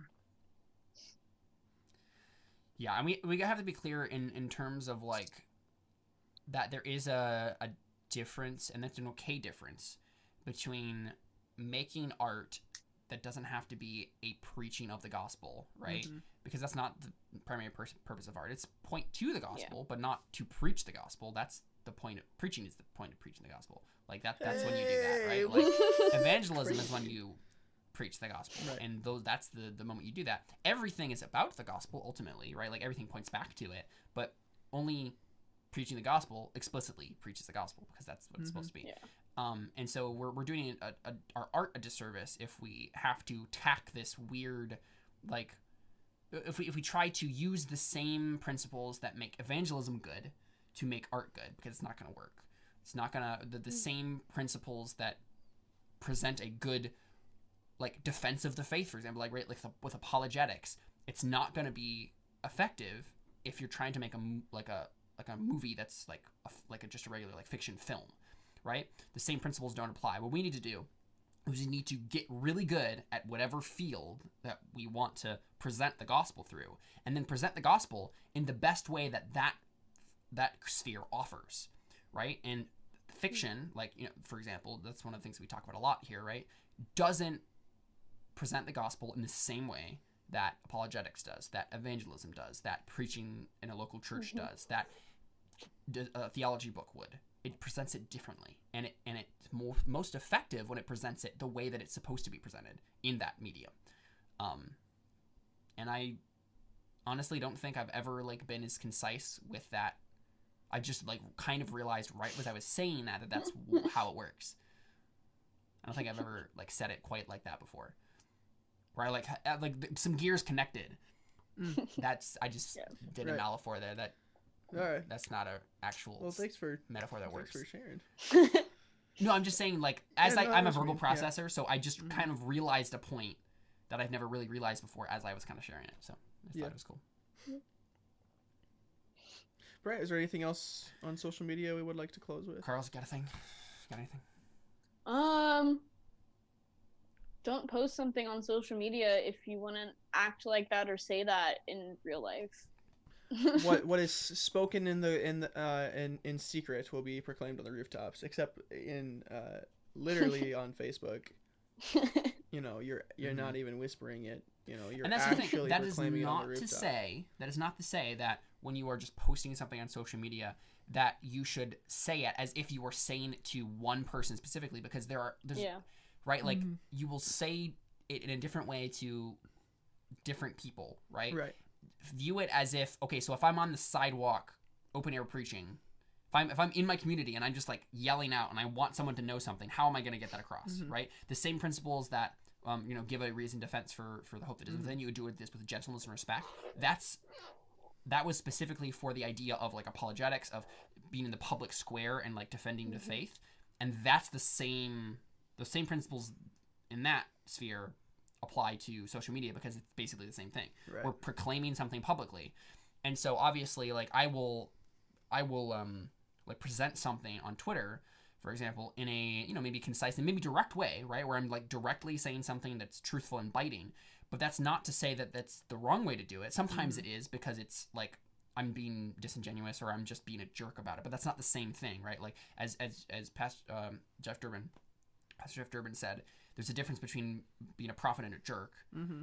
but Yeah. just because we don't want, but, but just because we don't want to be jerks doesn't mean we shouldn't be prophets, Right. right? We Yeah. are called to, and I've, I've I actually was been in a um a Twitter um discussion just for just recently um over the last few days on this very topic of just the idea of public proclamation proclamation of the gospel and when it's okay to do that and when it's not and um, I just had a disagreement with someone, and, and I was like, no, like this, like we are we are being we're disregarding scripture if we don't Mm-hmm. have a place for calling people to public repentance, calling people to uh, to you know, like calling out specific sin, doing that in such a way, obviously, where there's gentleness and respect, in the sense that like you are Valuing human Valuing beings, human you love them and don't want them to go to hell. So but you're telling them this is sin.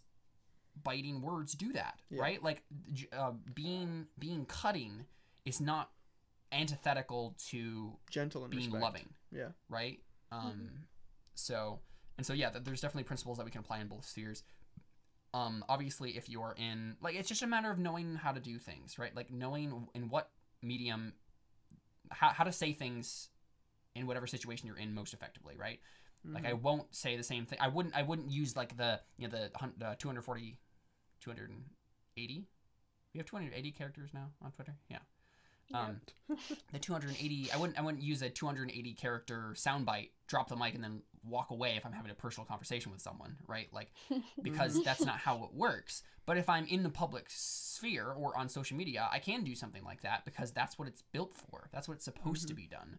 Mhm. Um, and then if people, you know, I want to have a discussion about it, then you move into this this other realm of like, especially if it's on on on Twitter, you, you still have a lot of the same principles. So you're trying to like act uh, with gentleness and respect in an apologetic sense, but that doesn't mean that you have to suddenly be like, oh, I'm sorry, then like me, let me not, I'm not gonna like throw scripture at you now. I'm just gonna like, w- let's just talk about here. I'll just invite you over for dinner. Like, well, like there's a there's a time and a place for for having biting words with someone. Um, and there is definitely a time and place for inviting someone into your house and eating a meal with them, and not calling out their sin and right, right? like there it's just a matter of there's a balance right and there's specific situations in which both one or the other is appropriate we have to know which those are. And scripture helps us do that. Mhm. we can look at examples in scripture right? And we can see okay so paul was in the public square and he he talked about like this unknown god and he like called them and he he wanted to have a discussion with them. That's okay that's that's something you know we can kind of apply that into to our own lives. We could approach it in a similar way.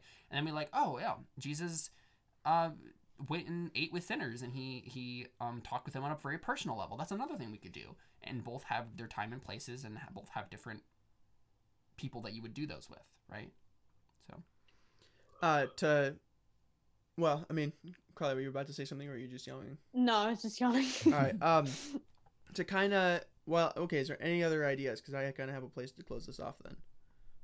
I don't think so. Um, okay, one one thing I did, did want to say that um, I, I forgot about was um, I think it's important to remember um, in all of this conversation that um, although social media is a very important tool and it's a thing that we can use very effectively, um, and I know we pointed out the in uh, the the bad things about social media, but just one more thing to point out is um, don't let social media become an idol.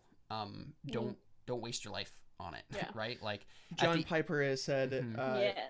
the one thing that Facebook and uh, um, or one thing that Facebook and Twitter or whatever and social media will be good for, not the one thing, but one thing that it will be good for. one of the things. one of the things that it will be good for on the day of judgment is to uh, measure Hmm. the the amount of time that was spent on it will And- prove that yeah. prayerlessness was not from a lack of time. hmm And I totally did not say that the pithy way that he says it, but No, not many Yeah. people can say things the same way the pithy way that John Piper says things. true.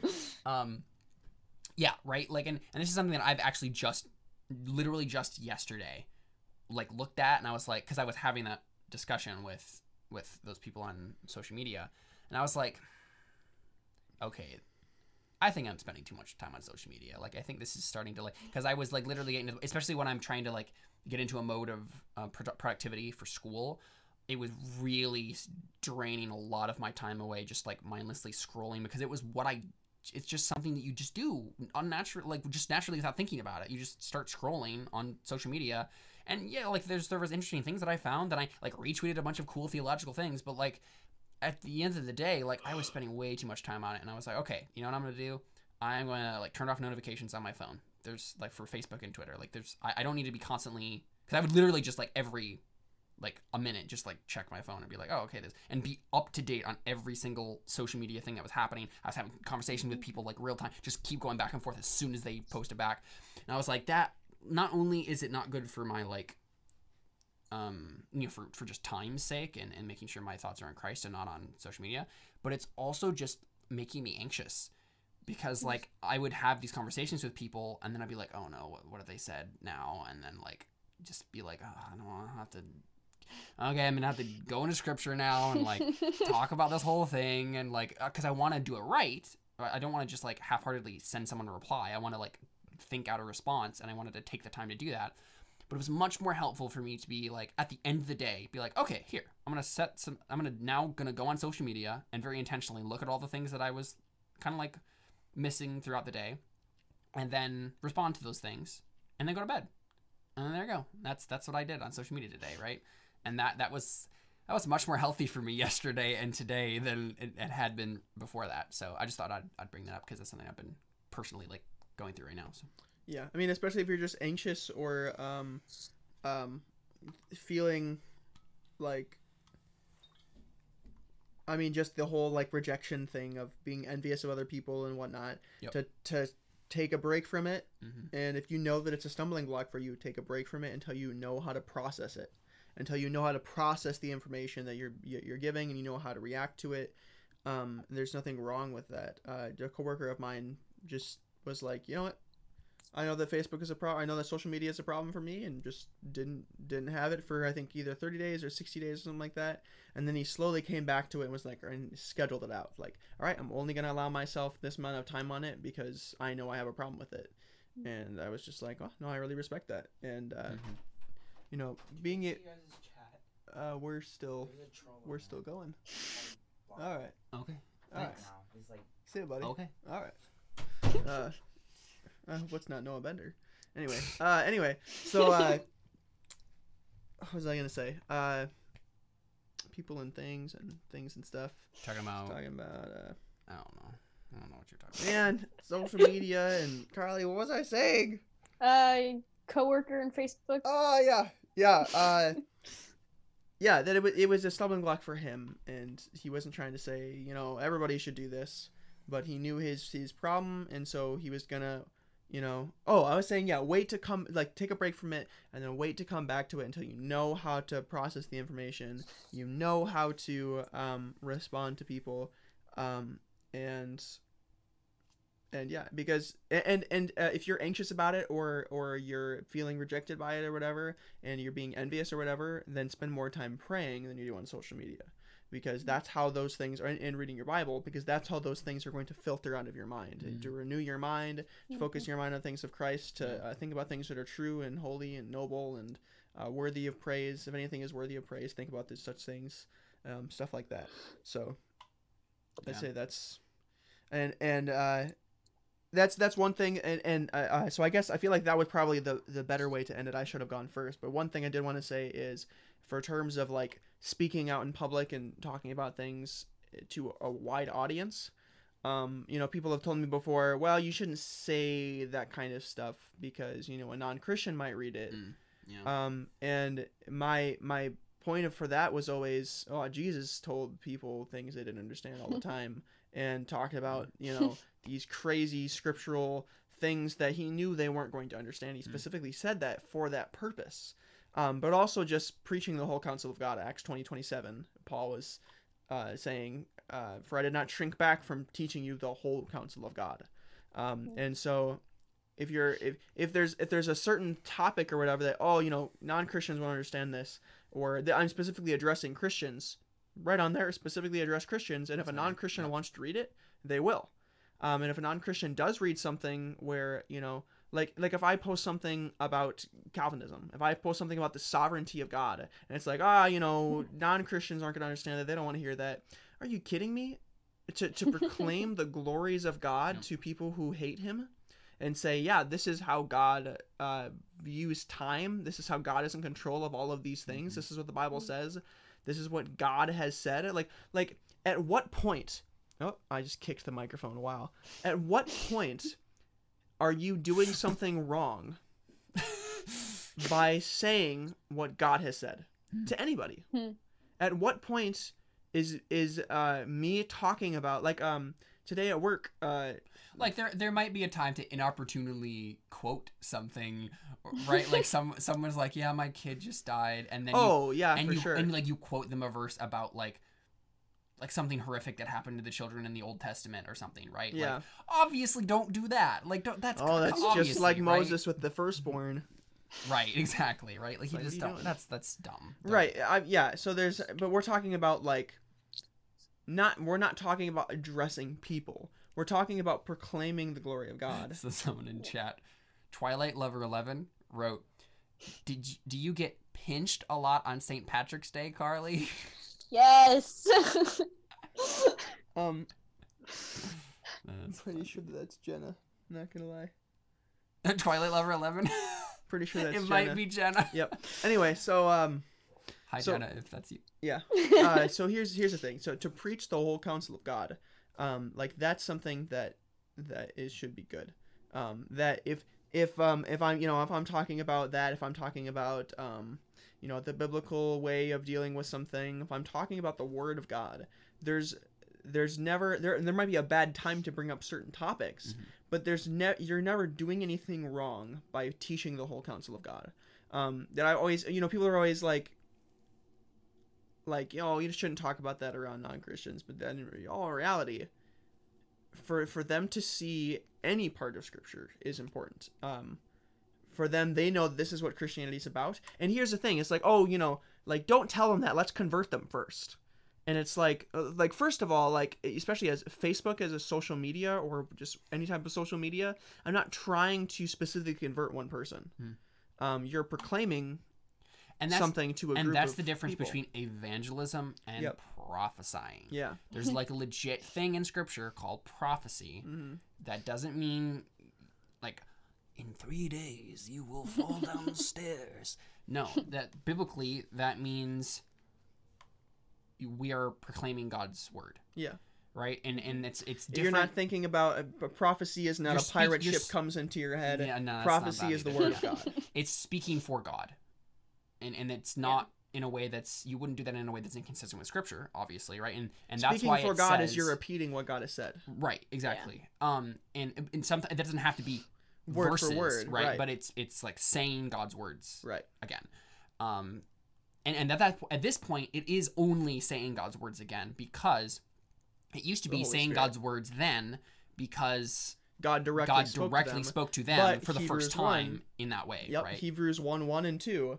God spoke to the prophets and and uh, the Israelites in many ways, but in this age, God speaks to us through His Son and through the apostles that He has appointed and the disciples that He has appointed. And then you'll also have the verse, and I don't remember the exact reference, but it says, you know, um, you know, then we had it had it in part, but now we have now, you know, soon we will have it in uh completely. And I can't remember the specific reference. That might be up. also Hebrews one. Is it? Yeah, it might be. Um, but right, that's speaking of the idea that like, and, and this is something interesting. When I was looking at the um the little book on on tongue speaking that I got recently by Kenneth Gentry, um, he he talked about that a lot in there, and he said like um the the gifts of the gift of tongues and the gift of prophecy in the um in the New Testament were given specifically so that people could hear the word of God without having to have an apostle specifically come to them and say it. Um, so he he God um, you know, supernaturally gave people the gift of speaking prophecy and speaking in tongues. So basically, prophecy, except in a different language. That's what tongues is.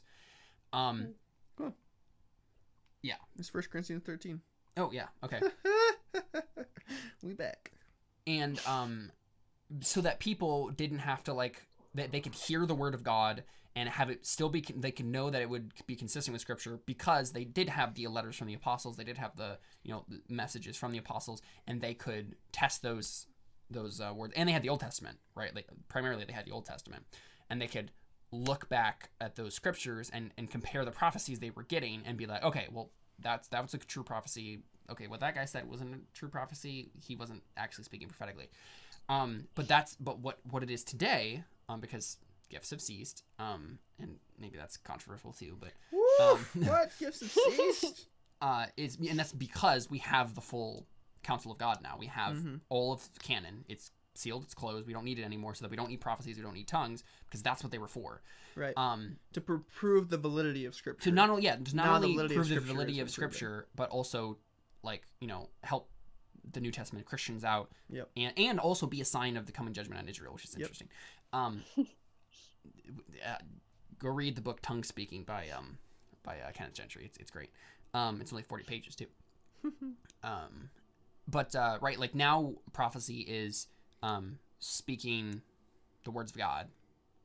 Uh, in the same way, right? Like speaking the words of, words of God to other people, often to like nations, often to communities, um, speaking prophetically as a prophet would, right? Like in the Old Testament, we have examples of prophets. We have Jesus was a prophet in that sense, right? He prophetically came to Israel and he spoke.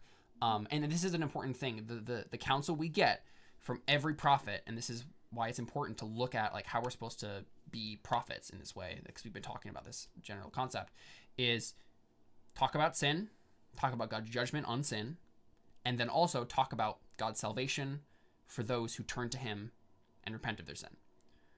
Those are the two steps of any prophecy. Every prophecy has them.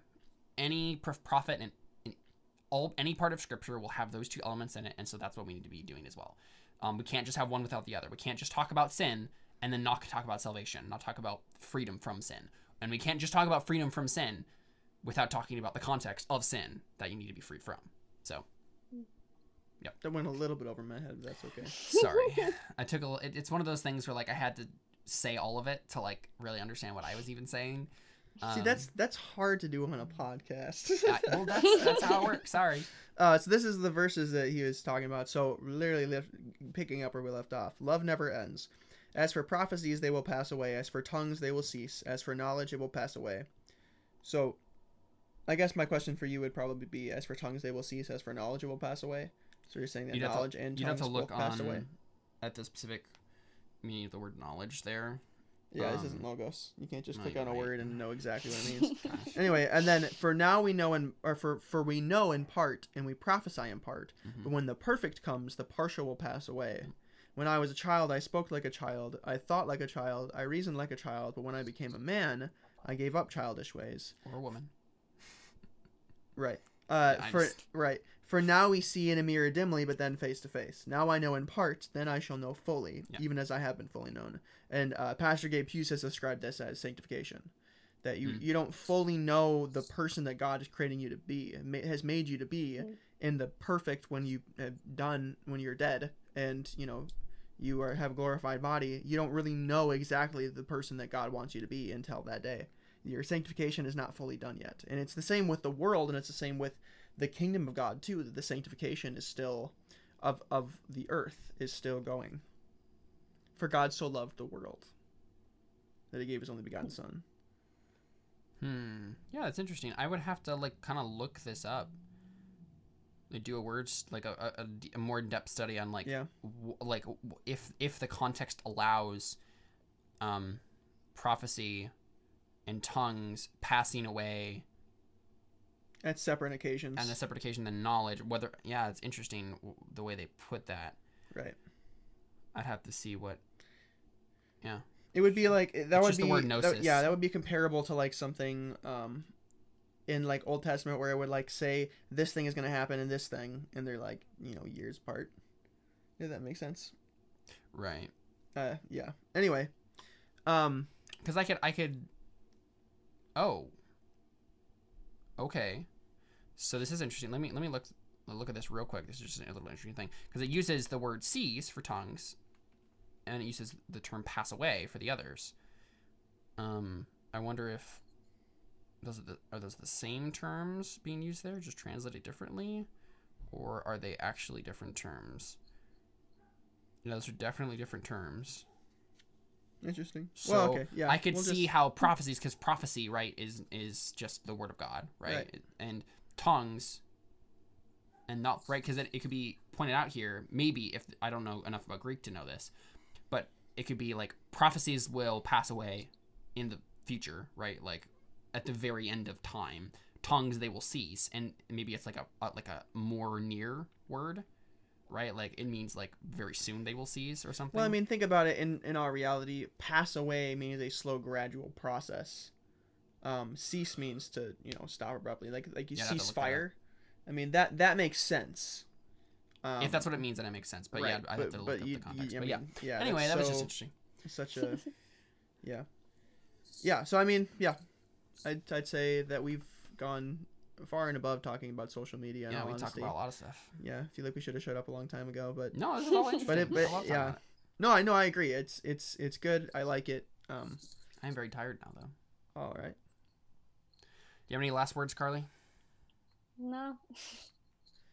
I think so yeah, i mean closing up with time but also down. just uh you know teaching the whole counsel of god there's nothing wrong with saying with with you know putting stuff on social media that's just you know touching teaching about christianity and you know stuff like that or or just Oh, anything because I did have people one- will Yeah, I did have one more thought along those lines. Um, so uh, um, on uh, every day now, I take a I carpool with a, a girl who lives nearby um, to Whitewater to school, and um, it was interesting because like going along with that whole idea of just like exposing non Christians to Christianity, right? Like I um uh I take on Tuesdays and Thursdays I take um Jerica and Ashley, two people who go to our church, um with with me too. We all carpool together, and so all three are Christians, but the girl that I the other girl isn't. And we listen to a Sheologians podcast on the Uh, way Yeah. up. Um, and it was really funny because it, it it talked about uh, children's church and and, and and ashley is the children's and minister it was really church funny. She was just like, "What?" Mhm. um, it seems like I've had that happen twice now, and I've showed people Sheologians episodes. It like makes fun of something that they do or like. oh wow um, but but it was it was really interesting because like, you know, we listened to it and we were like talking about it and like kind of going through just Christian stuff and just talking about it. And she was there, right? She was just there listening to us talk about it and and and go into it and you know maybe. You know, that's like literally just planting seeds, right? Like, okay, like th- we're just speaking about the truth of God in front of you, and like we're not gonna like not talk about these oh, things. oh sorry you're not a christian right? Like you know that doesn't make like that sense. that it, we're like, never gonna talk oh, about this I in front of you because we don't Right. like because she she doesn't she's fine like it's not gonna like if she literally was like If- if it bothered stop, her and- like, I don't yeah. want to learn about any of this right then obviously then you just have respect for other human beings but it's for for them it's i mean it's the same thing as if i liked country music and you liked country music i mean boy that would be sin right there. No i'm just kidding. Um but if we both like country music and we would talk about country music in front of somebody and uh, you know they didn't love country music they can still learn from it. And it's probably still an interesting conversation where they're just like oh they're talking about country music whatever and they can kind of be a part of it. But they don't really like country music. They don't understand country music so they're not going to really contribute a whole lot. But that doesn't mean that but it they're might gonna help them later offended. on yeah it Yeah. might help them later on when they're listening to country music. And they're like oh yeah there was that thing that was the person right. was talking it's just, about. it's just common courtesy for human beings and it's the same thing with social media. If i've had uh, you know coworkers like um, well like like some of my stuff that's like christian or whatever and i always try to think of like do they fully understand this concept? Or are they just kind of like oh i like that part. I like that you're not like other christians in that way or Mm. something like that. But it's you know for it's just so strange how christians will attack each other about preaching the whole Mhm. counsel of god more than unbelievers will. So much. And that's that's what's so frustrating to me and this has been what's frustrating to me recently with the conversation i was just having and also just you know in the past whenever this has come up people will always say and they'll, they'll never use scripture for this. They'll Mhm. always just be like i i don't think it's effective like Right. is that is that's not the best way to do it like you need to be friends with people and i'm like but is it god's I- way well, yeah, it? right. First, I'm like, okay, that's not the most important thing. The most important thing is what Right. does Scripture say. So you take them back to Yeah. Scripture. But then also, I'm saying that I, I also I'm like, you're also wrong about it being uh, not being effective because it is effective. Right. It's it's like it happens. Like Right. person I was talking to was like, you know, I don't think that you know the things that End Abortion now does is good. Like, I don't think it's it's effective. It's not going to get win people to Christ. It's not, you know, it's it's calling someone a murderer isn't isn't the way to do that.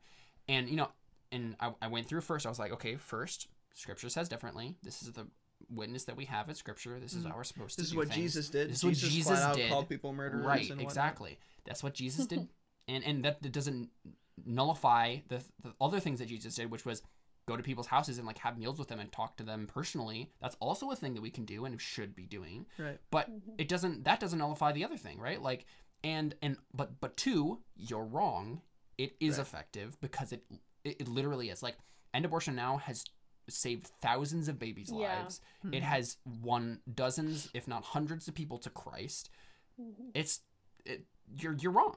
It's Right. it is effective, and and it's only your own, like um. it's the guilt that people feel about not being a part of that it's, It's it's the Billy Graham. It's the whole thing from from the Calvinist movie. It's it's this idea the the Billy Graham Crusades started and, and the distortion of the Billy Graham's crusade that became the the church that we have today. mm-hmm. um, the main major mainline evangelical evangelicalism is the idea that you can't offend anyone. You have to boil down the gospel to its simplest parts and then Mhm. try to get people in the door, and then that's all that matters. You just need to be as nice as possible. The gospel of nice, which is not what Scripture Right. says, and it's not effective. It will not win people to Christ. Like I'm sorry, it's just not true. Like not only do we have Scripture on our side when we say that we're we're we're to publicly proclaim this, we also have a just uh, pragmatism on our side. like even if you try, because like God's way is the best way, and and like maybe your meter is different. Maybe maybe you measure success in people who get through the door, but we measure success in terms of disciples, and like all of the methods that we have to use to win people to Christ are all an integral part of making converts and disciples. Right. effectiveness has never once defined what is right and what is wrong No, but it is a wonderful byproduct. yes that, that's because the effectiveness the Comes from the spirit of God. yes the efficacy comes from the spirit of god Yeah. Mhm. um we just need to be faithful to what god has told us to do Mhm. and he can work out the details Like it's literally like, and, and this is what they went back to in the Calvinist movie too. Was the the idea? Remember, Arminianism Arminianism came from a spirit of rationalism, just like Mhm. Roman Catholicism's view on salvation and grace. It's like Right. it doesn't make sense to me that God has to do all of it. So obviously we have to do some of it, right? Mhm. But that's just rationalism. That's that's a pragmatic view. That's an ideology that is antithetical to Scripture because we are told in Scripture we will not understand everything. Mm-hmm. Like it, it doesn't have to make sense to you. Who are you, oh man, to question what God has said? And that's all throughout Scripture. Whenever there's a there's a point that's directly mm-hmm. related to these things, that's what God says. He said, "Who are you? I'm I'm going to do it the way I want to do it." And and just in the same way that you're supposed to worship God in spirit and truth, you're also su- supposed to proclaim God in spirit and truth. And that means doing it the way God wants you to do it. so i mean with all that being said i mean Get on social media, start proclaiming the word. well what i was i was gonna make a joke and say so when god said social media is evil don't use it obviously And, and if used you can find that verse in the Bible, then we will all we stop will, using we will social give you media. we will give you a cookie yeah. We'll- we'll Hashtag- shut down thought you were gonna say that. we'll, hashtag you get I a was about to say that. we'll shut down this podcast if you can find that verse. Mhm. Anyway. Yeah. You know, technically, the person who uh, Jessica Jacobson was the person that sent ah haha, hashtag you get a cookie that's awesome or whatever, and I've given her cookies before. So I think so. We actually kind of fulfilled our promise on that. So if somebody else That's wanted true. to do a did. I remember that hashtag you get Yeah, a cookie yeah. thing, so uh, Yeah. you know, You get a cookie and you get a cookie. Yeah, Look I under your seat. Y'all get cookies. yeah, we might we might actually uh, Once we get a live studio audience, we'll do stuff like that. yeah give people cookies. That'd be fun. Oh my gosh. Carly, next time you're in town, we should have it at like the church. We should set up a thing at church and do a live stream Oh my with a live studio audience. That would be so that I guess be that would be cool. fun. I suppose. Ah, that would be amazing. All right. Could have Anyway. live question and answer. Yeah. Yeah, oh that'd be man, that would be so cool. I feel like people would actually ask questions. Then you know what Yeah. I'm saying? Yeah. and you know people will come to it. Yeah. People from YouTube and stuff. That'd be Mhm. awesome. But yeah. Alrighty. So anyway, so we've we've I feel like we've overstayed our We've welcome definitely here. overstayed our welcome at this Yeah. point. Um, Carly, any last any last thoughts? Nope. All right. All right. All right. Well, um, Caleb can get at the button in just a second. We are going to uh, obviously keep making episodes of this, but as well, uh, we're going to be recording a 12 week series. note 12 week series on the 10 commandments um, we're- uh, that we're going to be doing with our youth group. And so a lot of, I feel like almost every single youth leader is doing at least one. Um, Um, except for I think Kent and Ian. I think both aren't doing one. I think Kent is wary. He might do one. He might not. Um, but so pretty much either, everybody else either is doing one. Kent, mom, or Ian. Either Kent Mhm. or mom. Kent or mom will do one, but then the other one I- won't. Yeah. And um, then Ian won't. Ian was thinking about one of them though. I don't think, and. Jerica's not going to. Yeah, and Jerica's not going Oh, and. Maddie and but, Mickey um, right. Yeah. Um, but well, but they but they've never showed an interest in wanting to Well, speak. yeah, we're, we're yeah. gonna want we're gonna do a whole lot. I'm I'm gonna be speaking on graven images and theft. Mhm. Um, and also false witness. no, I'm not doing that. Oh, you're not doing that anymore. because it was too much. Gotcha. Right. Yeah. so um, and so we're just gonna be going through that series, and so We're record gonna all of them. record all of and- them, and we'll put them on here either as substitutes. Well, I'm hoping that we won't need any substitutes, and we'll be on every Monday as of now, and we'll just put those out as They'll extra all be bonus, bonus episodes, episodes, if you like them. Yeah. D- It will, it will depend on when we put them out. I, I'm Yeah. not gonna promise to put them out one out every week. We're not Right. gonna get double episodes. It's Yeah. it's probably not gonna happen because I have things to do. But they will at least be recorded and will eventually come out. So Yes. Um. So yeah. So with that, it, putting out there, so that's a little bit of content that's coming up. But other than that, Caleb Mm-hmm. hit the button. so you can find us on Twitter at Christ underscore art underscore show, um, where we have you know these are all our social media presences. Mm-hmm. You can find us on Facebook at facebook.com slash Christian Artist Show and at our website at christianartistshow.com. Now we don't often post a lot. No, we don't. except for like, hey, we're doing the Christian artist. Yep. I think I every once in a while I'm like, oh, hey, this would be a thing that people who lo- follow the Christian artist would want to know. But like anyone who follows the Christian artist also just follows our personal social media Right. accounts. It's a and so very- we Which we on post on. Yeah, Yeah, exactly. exactly. Christian artist is a very specific um, medium, I suppose. We have very specific things that we'll post on there, like Like that one sermon there's by like an Luke art Ray. quote, Yeah, an art Something like quote, that, uh, yeah. like that the thing that uh, uh, Martin Luther said about shoes Mhm, and putting little mhm. crosses on yeah, shoes. every once in a while I'll do Yeah. that. So if we find something, but I mean, at the end of the day, this is our This is how where we speak. right. So Right, it's not so like yeah. Those are just placeholders. So Yeah. Um, but yeah, I mean, if you want to get a hold of us, those are also those are great places to talk to us, right? Like, Uh, we still uh, on the docket. Still, somebody had sent us a book that they had written on Christian art. that's true. And we still have Yeah, to buy should that read talk and, to them and, Yes. kind of figure it and out. get that because That would be good. That'll be something that we should definitely do. But yeah, Mhm. uh, I think that's everything. Signing off. Sounds good. Thanks for watching. Thanks for listening. Y'all have a great week. Bye.